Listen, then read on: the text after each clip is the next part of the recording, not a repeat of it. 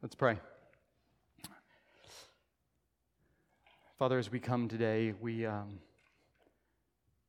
we are reminded of our own sin and guilt that we bring with us to church on Sunday. We can cover it up with nice clothes or with happy faces, but we we come knowing this week that there are all kinds of sin that we have done. Our hearts have loved things more than we've loved you. Our hearts have considered other people's opinion of us more important than your opinion of us. We've carried unforgiveness and bitterness in our hearts. We've tried to satisfy ourselves with, with feelings and with pleasures. And so, God, we come today as those that are guilty, saying, God, will you forgive us again? Will you cleanse us from all unrighteousness, because we cannot wash our hands enough to remove the stain of what we've thought and what we've done and what we've said. God, I pray that today that you would use the gospel among us to remind us and to declare again that we are completely forgiven in Christ Jesus, that for those who are in Christ Jesus, there is no condemnation. And so today I pray that you would remind us again that that is true, that no matter what the temptations or accusations of Satan are, no matter what the accusations of our heart are, no matter the the lies of our minds that says, how could you have been so foolish and stupid? God, I pray that you would remind us again that for those who are in Christ Jesus, there is only a smile and a welcome and a come home. I pray, Lord, that that would be true of us today. Today, God, I rejoice with the Justin and Aaron and their family as they rejoice in a new baby. God, we thank you for um, we thank you for the gift that all life is. We don't know what the days ahead hold for baby Georgia, but we, God, we pray your great blessing on her and on their family. We know that it is a, a, a gift and an opportunity and a responsibility to raise children in the Lord. And so we pray, Lord, that you would give Justin and Aaron an extra measure of grace to do that in Georgia's life. God, we pray that you would give them strength and encouragement in the in these coming days. For some, the early days are easy and fun, and for some, the days and the nights are really long. And we, I pray that your grace would be great for them in, in whatever these days hold. I pray that our church would would love them and support them as they raise Georgia in, in your word and in the gospel. God, I pray for those in our church who are sick, some of whom are still kind of waiting, like Dave, who a little bit of treatment and then a long wait and then more treatment. So God, I pray your grace on Dave and Missy. Pray that you would give them strength. I pray that your word and your promises, that you would never leave them or forsake them, would hold them up in these days. I pray that you would give the doctors skill and wisdom uh, as they work to battle his cancer, as they battle the infections that are kind of slowing down treatment. God, I pray for others in our church, some of them with major diagnosis, some of them with secret diagnosis that we don't know about. Uh, God, I pray your grace and your your peace on their hearts in all of this. I pray that you're the character of an unchanging God who is not surprised by anything and whose love towards them is not interrupted by anything. I pray, Lord, that that would uphold those who are dealing with uh, surgeries, diagnosis, and cancer, the uncertainty that goes along with being sick, the discouragement and the fear that goes along with it. I pray that your character would hold up those today uh, who need who need your strength and who need your care. God, I pray today for our missionaries in Pakistan. It is a difficult country to be a Christian and to be a missionary in, and so I pray your grace on um, our missionaries who are there. I pray your grace on their church. I pray, God, that you, your word would be spoken in truth. I pray that nothing would distract them or keep them from holding back the good news of the gospel. I pray that you would give them just boldness because they know and believe that nothing can slow down your plans in their lives. There is no opposition. There's no government. There is no religious leader. There is no movement that can slow down what you're going to do in their lives. And I pray, Lord, that that would give them encouragement and strength and boldness, that they would believe that. God, I pray that you would give them and their family purity. That, Lord, I pray, Lord, that they would walk with you, growing in Christ. I pray that their ministry would flow out of what you are doing in their hearts and in their lives. God, I pray today for, for the town of Bluffs, for our sister churches who are there. God, I pray that your, that your word in, would be clearly spoken, that you would be worshiped in song and in prayer. God, I pray that your people who are there would be built up. And I pray that those, uh, that you would use our brothers and sisters there in Bluffs to be a little taste of the kingdom and an announcement that the God of the universe loved the people of Bluffs enough to give his son for the people who live there. I pray that that would become, uh, that it would grow and be a reality so that our, the, our county can be transformed, one person in one church at a time. I pray your blessing on the, on the churches who are there and who are gathered today. And then I pray today, oh God, that you would give us hearts that love you more than we did yesterday. I pray that you would, as you give us a taste of who you are, as your word tells us what is true, that you would help us to love you more and more in whatever circumstances we find ourselves, in joy or in sorrow this week. I pray, Lord, that your word would come into our hearts and change us from the inside out. Holy Spirit, only you can do that. You can take the word and you can make it bear fruit. And I pray that you would do that today. I pray all of this in Jesus' name. Amen. One of the things that unites all of us in here today is that all of us have things that we're afraid of. Some of them we can control and some of them that we can't. This week I was with my kids at a garden club event and a guy brings out a snake. It's a snake that's teeth are not big enough to bite human skin. But one of my little ones wanted to be held, and so I stepped back to the edge of the room. And a little boy that I have no idea who he is comes over looking at me like, "Can I come and be with you?" And I was like, "Yes." And so he kind of stands with me. And as the snake is kind of slithering around, I mean, it's this long. Uh, I know some of you are like, it, no snake, no length of snake is good enough. Well, the snake is this long, and then all of a sudden the boy has disappeared. And I'm like, uh-oh, like this isn't my kid. I'm not responsible for him, but where did he go? Well, at that point, he's finally behind me. And then later, he just left the whole room.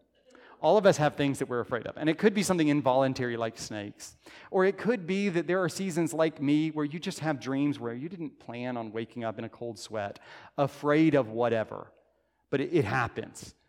Sometimes it could be something that like makes sense, like a car crash or the call of a loved one who's been injured. It could be something, or it could just be some kind of bizarre fear that just comes up out of nowhere, and you go, "What's going on?" So the thing that unites all of us here today is that whether it's at this moment or in every moment, we will all face things that we fear. I, a grandpa once was explaining this this this kind of a moment to me, and I guess that, at that point I'd been talking about fear, and he was thinking of the things he was afraid of, and he said his grandson was on his lap and had a picture of a monster, and he goes, "Is that the thing that you're afraid of?" And I realized, yeah, whether you're a grandpa and you're afraid of retirement or of, of something going on, you're, you know, mid-career and you're afraid of being fired or failure, or you're a child afraid of whatever is in the closet at night. All of us have things that we fear. And today, Psalm twenty-seven speaks to all of us wherever we're at, with whatever that fear is. So go ahead and turn with me to Psalm twenty-seven.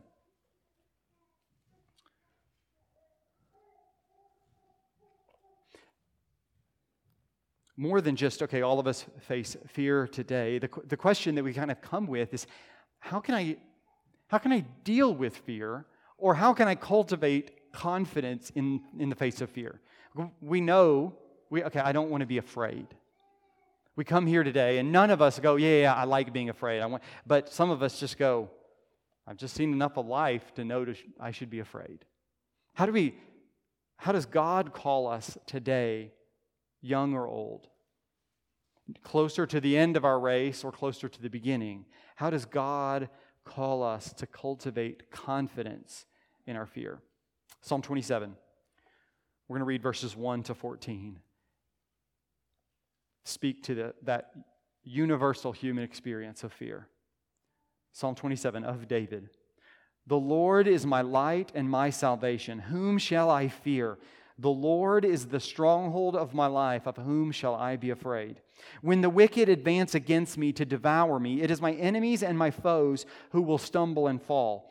Though an army besiege me, my heart will not fear. Though war break out against me, even then I will be confident. One thing I ask from the Lord, this only do I seek, that I may dwell in the house of the Lord all the days of my life, to gaze on the beauty of the Lord and to seek Him in His whole, in His temple. For in the day of trouble, He will keep me safe in His dwelling. He will hide me in the shelter of His sacred tent and set me high upon a rock. Then my head will be exalted above the enemies who surround me. At His sacred tent I will sacrifice with shouts of joy. I will sing and make music to the Lord. Verse seven, hear my voice when I call, Lord. Be merciful to me and answer me. My heart says of you, seek His face. Your face, Lord, I will seek. Do not hide your face from me. Do not turn your servant away in anger. You have been my helper. Do not reject me or forsake me, God my Savior. Though my father and mother forsake me, the Lord will receive me. Teach me your way, Lord. Lead me in a straight path because of my oppressors. Do not turn me over the, to the desire of my foes. For false witnesses rise up against me, spouting malicious accusations. Verse thirteen, I remain confident of this. I will see the goodness of the Lord in the land of the living. Wait for the Lord. Be strong and take heart and wait for the Lord. Let's pray. God, as we open your word, we all deal with fear, whether it's when we're waking or when we're sleeping, whether it's large and something we can point to or just a sl- a low-grade dread of the future. And God, I pray that today you will use your word to help us cultivate confidence in the face of fear. Help us know how to deal with the fear that comes. In Jesus' name, amen. Psalm twenty-seven calls us in a song to seek the Lord for confidence in our fear. Whether it's paychecks and the future, whether it's a relationship that might crumble, whether it's a loved one hurt or a diagnosis we're facing, this passage says, seek the Lord for confidence in fear. I want to show you from it four ways to cultivate confidence instead of fear. Because in reality, none of us want to be afraid. You go, okay, thank you, Joe. I don't want to be afraid. I know that. We all know that. This passage gives us four ways to cultivate confidence instead of fear. First, verses one through three tell us to describe and name our confidence. Describe and name our confidence. Look at what David does here. He starts, and each of these is a description. The Lord is my light and my salvation. Whom shall I fear? The Lord is the stronghold of my life. Of whom shall I be afraid?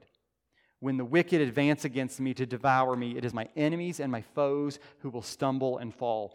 David starts by saying, I'm going to find a light and a salvation and a stronghold somewhere. And he starts by describing and naming that as the Lord. You and I have things that we're tempted to say, oh, this will be the stronghold of my life. Whether it's the grain markets, the stock market, estate retirement, whether it's a relationship working out, whether it's control over all of the things in our lives, whether it's being finally independent of a boss that can jerk you one way and then another.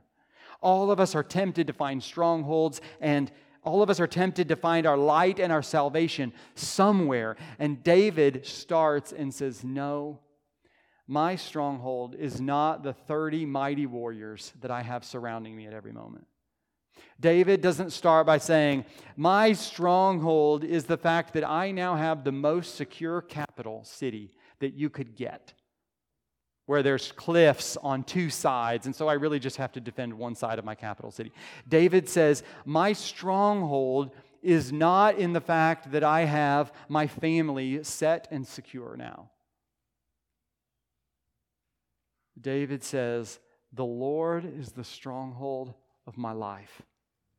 And he, I think that he's not just saying it, oh, okay, this is the way it's always been. David, who battled his family, who battled outside kingdoms, David, who battled his own sin, Constantly, I think David is here declaring, this is my choice. The Lord is going to be my stronghold.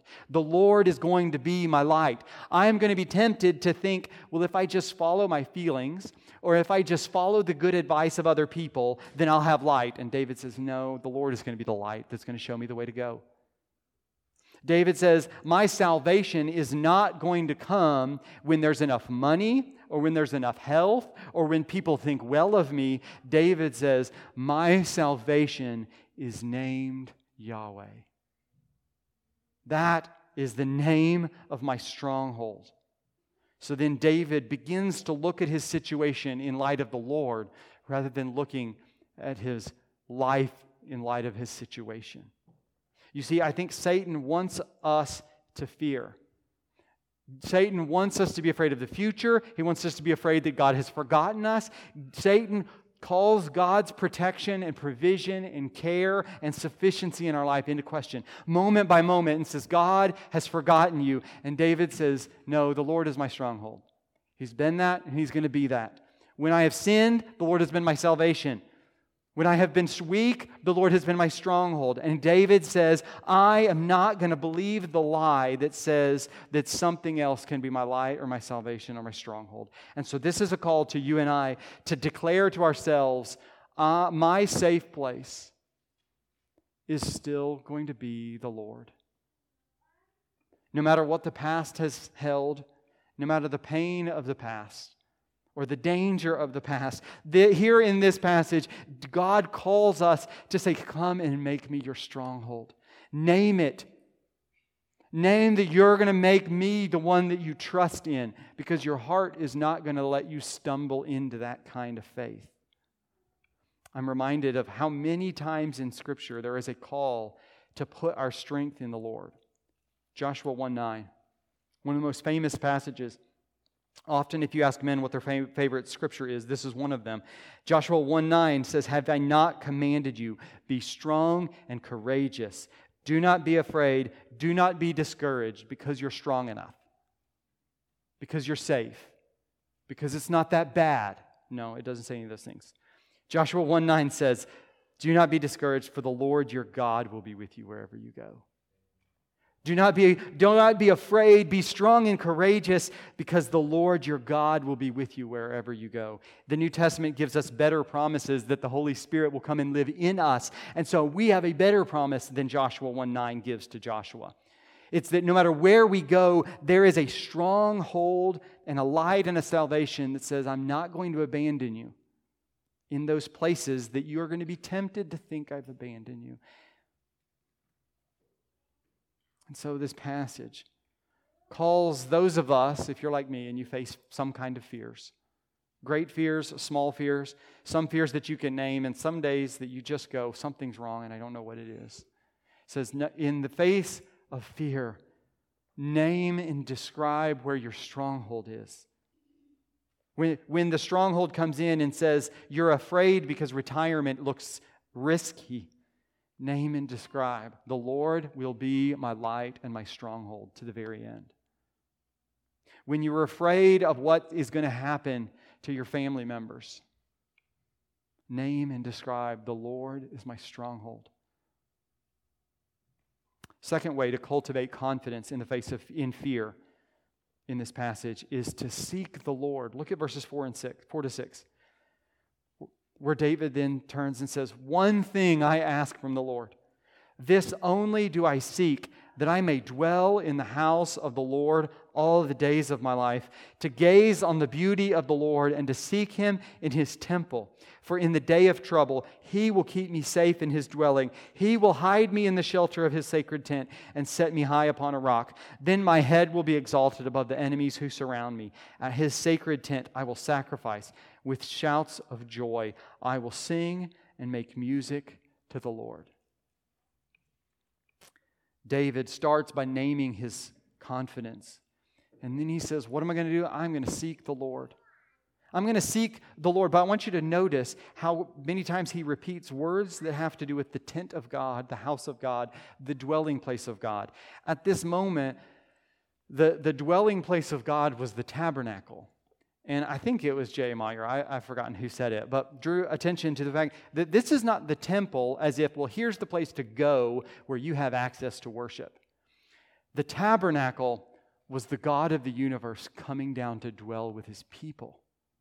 And so what David says is, what am I going to seek? I'm going to seek the God who decided to come and dwell among us. Not just, well, there's a special place that I can go, a temple where if I follow the right rules, then I'm welcome. David says, no, the God of the universe, the God of Israel came to dwell among us, to, to give us his, to give us a relationship with him, to let us know him, to dwell with him. And so David says, so I am going to go to be with the God who has come to be with me. David is re- reminding himself and reminding us and calling us to, to, to seek the presence of the Lord in the face of fear and say, God, the God who came to us, we want to be with you. Not the God who sits with his arms crossed, sitting in a chair, don't come any further. Instead, the God who comes with his arms out and a shepherd's staff in his hand and says, let me come and dwell with you and let me make you welcome with me. David, looking forward to Jesus, is saying the God who would come and give his life for you so that you can have a relationship with him, seek that one, the one who has already come to seek you, the one who has already made his presence here on earth with us.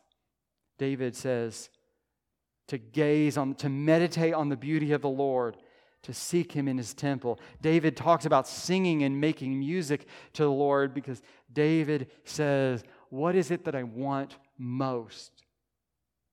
It's this God. God with us.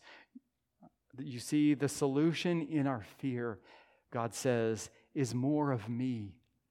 When we're afraid and we wake up in the middle of the night and we go, how am I going to get control of this? And how am I going to be safe? God says, come and seek me who've come to seek you. Come and seek me because I've come to seek you. Matthew five kind of gives us this, this Matthew five in the Beatitudes where Jesus at the beginning of the Sermon on the Mount says, blessed are those, and he runs through a list of those who are blessed. In it, he says, blessed are those who hunger and thirst for righteousness, because they're the ones that are going to be filled. It's so easy for us to think, and I think Satan wants this, for us to think it's those that have everything together that God welcomes. And Jesus is like, no, it's those that are hungry that I come to fill. It's those that limp that I come for. Those that are kind of wondering if they belong, those are the ones that I want. Those that say, I'm going to seek the Lord. You see, so much of the Bible is the, it's the, the story of the empty who are filled. Those who seek are the ones that find. Hannah, who can't have a child. Where else can she go except the tabernacle and say, God, God. It's the story of the Bible is those on the backside of the wilderness like Moses that God seeks and uses. It's the empty wombs that he fills. It's the empty homes that he raises the dead. And so the story of the Bible is a call for us to seek the Lord, to meditate on the Lord and say, God, in the face of my fear, when my fear says, meditate on me, God, I'm going to seek and meditate on you. I'm going to seek and meditate on the God who came to chase me down, who came to provide for me in my weakness and in my failure and in my sin and in my limp. So the second way to cultivate confidence instead of fear is to seek the Lord. The third way to cultivate confidence instead of fear is to ask for his help. Nothing fancy. Look at verse seven to, verses seven to twelve is where David just starts listing. God, this is what I need. God, I have made you my my uh, God, I have made you my confidence. God, I have sought you. God, this is what I need. In verses seven to twelve. Notice all the requests. Hear my voice when I call, God. Be merciful to me and answer me. It says, verse nine, do not hide your face from me. Don't turn your servant away. Do not reject me or forsake me. Verse eleven, teach me your way, Lord. Lead me in a straight path. Verse twelve, do not turn me over to the desire of my foes.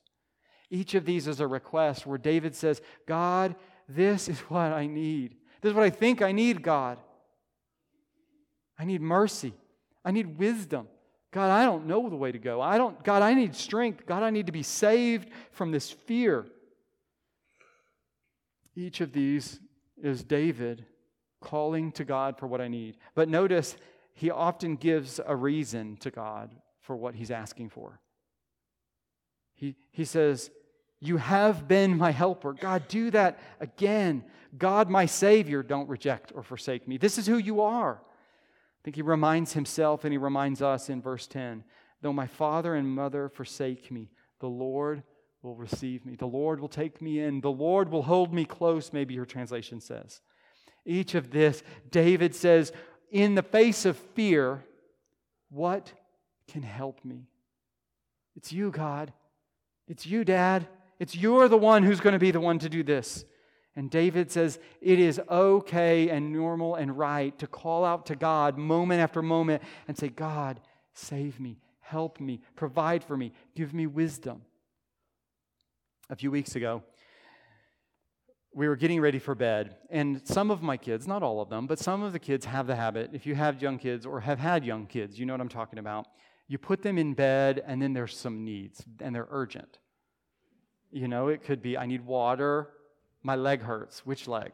You know, like, I always try to ke- trip them up, and they, I, it never works. My leg hurts. I forgot my medicine. Okay, well, that's a big deal. We forgot your medicine.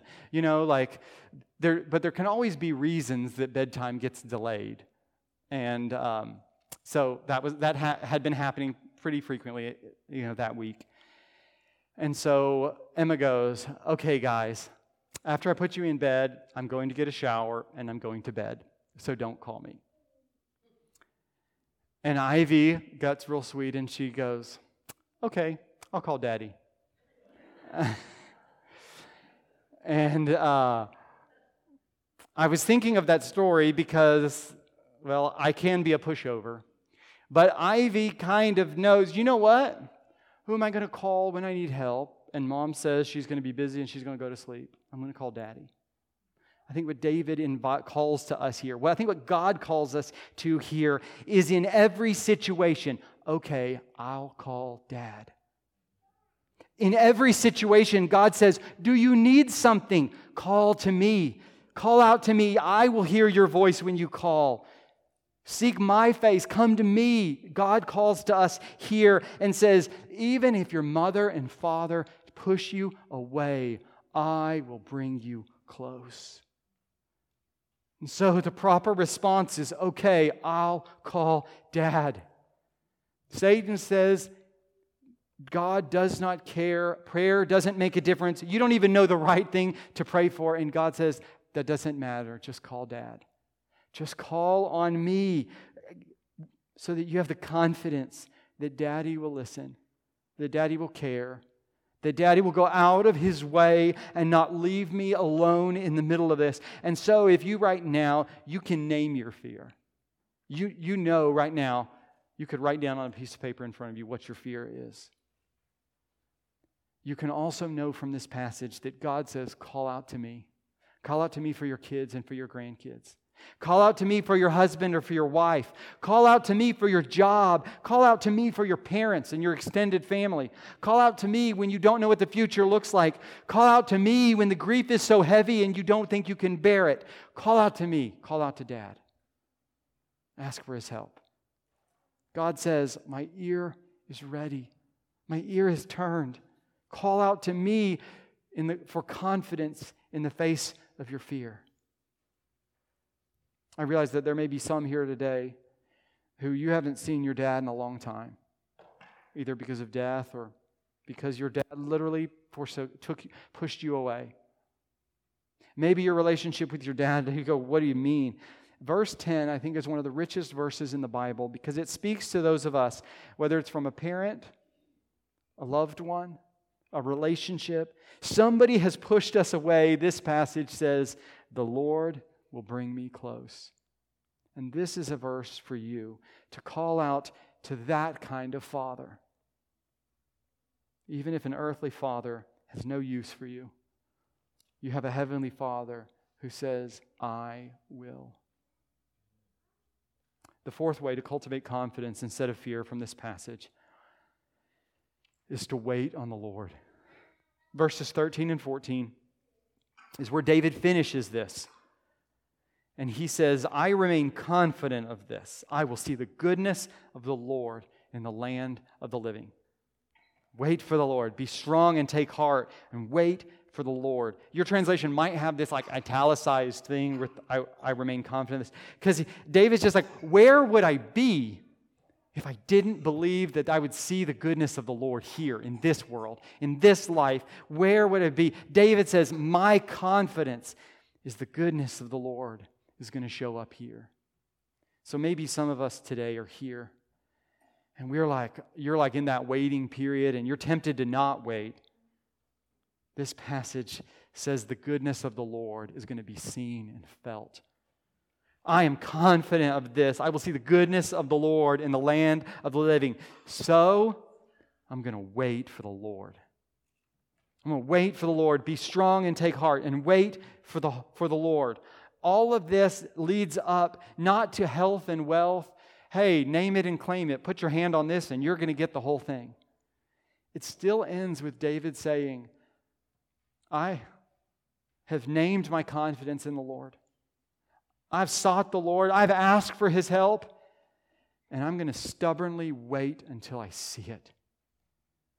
I am going to be stubborn. I am going to plant my feet here, and I'm not going to move until I see the goodness of the Lord in the land of the living.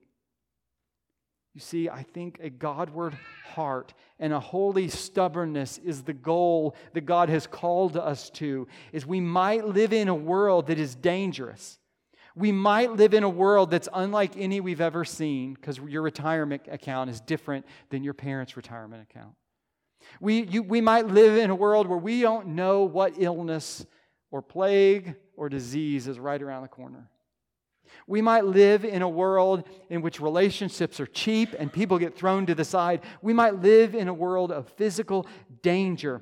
But God says that the, the, the, li- the godly life is a Godward heart that plants its feet and says, I am going to wait to see the goodness of the Lord here. Maybe you're afraid for your kids or your grandkids. Maybe you're, you're afraid just of the world that we live in. This passage says, plant your feet On, in confidence that you will see the goodness of the Lord and wait for Him. Don't quit waiting. Commit to waiting and staying there. And so, when home life is hard, wait for the Lord. When work is hard and it's hard to go into work and you get that sick stump feeling in your stomach in the parking lot before you walk in, wait for the Lord. When you wake up in the middle of the night again, wait for the Lord. In the doctor's office, wait for the Lord. You see, it's the biblical pattern, waiting.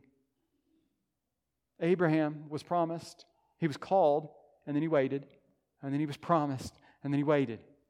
Sarah was promised, and then she had to wait. Moses was called and had to wait. Hannah had to wait. David spent thirty years waiting on the promises of God, and then never saw it fully. Jeremiah waited and went into exile and died in exile, waiting. Daniel served a foreign kingdom, waiting on the promises of God and praying for the promises of God and leaning into the promises of God, because all of God's people are called to wait. And anybody who tells you the Christian life is get it all now is lying to you.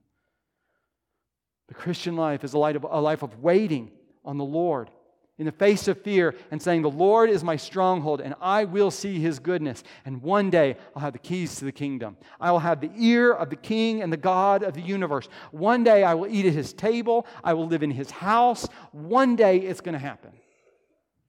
The Christian life is a call in the face of fear to fix our eyes on that Lord and wait on Him. So, we've seen what to do in the face of fear today. Do you seek the Lord when you're or for safety, or do you seek other things? Do you run to the Lord or do you give in to fear? What are you going to do this week when you find that you have not gone to the Lord, when cre- fear creeps in? What are you going to do this week when Satan whispers, you can't do it? You see, on the night that Jesus knew he would be betrayed and tried and sentenced to death, he went to the Garden of Gethsemane to pray. Jesus is the only one who can truly say, your face, Lord, do I seek. And then he died a fearful and gruesome death. Then his resurrection was proof that the Father accepted his death as a sacrifice for sinners. You see, Jesus died so that the Father would accept you into his sacred tent.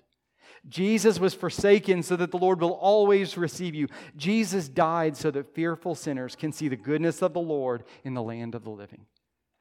So today, if you are in Christ, run to Jesus, seek that Jesus, and know, oh, all of the promises of this passage are mine, not for my sake, but because of Jesus' sake. And if you're here today and you say, what do you mean to be in Christ? I want these promises to be mine. I want these to be mine. These promises are not to those that give to the church, not to those that are baptized, not to those that perform better at home. It's those that come empty and limping and say, God, I am a sinner. Forgive me my sin. Let me trade with Jesus. I will take his perfection and his death and his resurrection, and he takes my sin. The Bible calls that repentance and faith. And if that's you today, let today be the day that you trade with Jesus, that you repent of sin and trust in him to save you and follow him as the Lord and King of your life.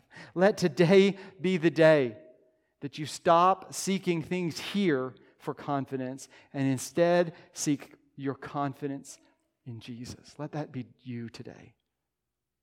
So this passage, a simple passage, a simple set of prayers that David prays in the face of fear. I want you to imagine what, what changes in your life if in the face of fear you replace that with seeking the Lord. When you wake up in the middle of the night and you don't know, you don't even know how you got there, and you don't know why you're sweating, and you don't know why you're afraid, but you have the confidence, I can seek the Lord in the in the record of Jesus. Imagine how that moment can be transformed into a holy moment. In your home, we all likely have those in our homes that are afraid. And we don't know how to help them. But imagine what happens in your home. When, when that fear comes in, we get the, the, the privilege of pointing each other to there is a Lord who loves us and who cares for us. And he says, come and ask Daddy for help. That sounds like Something, that sounds like a different kind of home when we encourage each other. Seek the Lord when you're afraid. Seek the Lord who, who loves to bend his ear towards us. Imagine what changes in Manchester. Imagine what changes in Manchester when our neighbors hear and experience for the first time that they are not alone. That the God of the universe sought them first so that they can have a Father who will receive them no matter what the future holds. That sounds like a transformed kind of Manchester. Let's pray. God, I pray that you would, you would use your word to help us seek your face in the God-man Jesus when we're afraid. Help us to know and believe in our guts that you care for us, that you hear us, you will bend your ear to us, and you will hold us close. In Jesus' name, amen.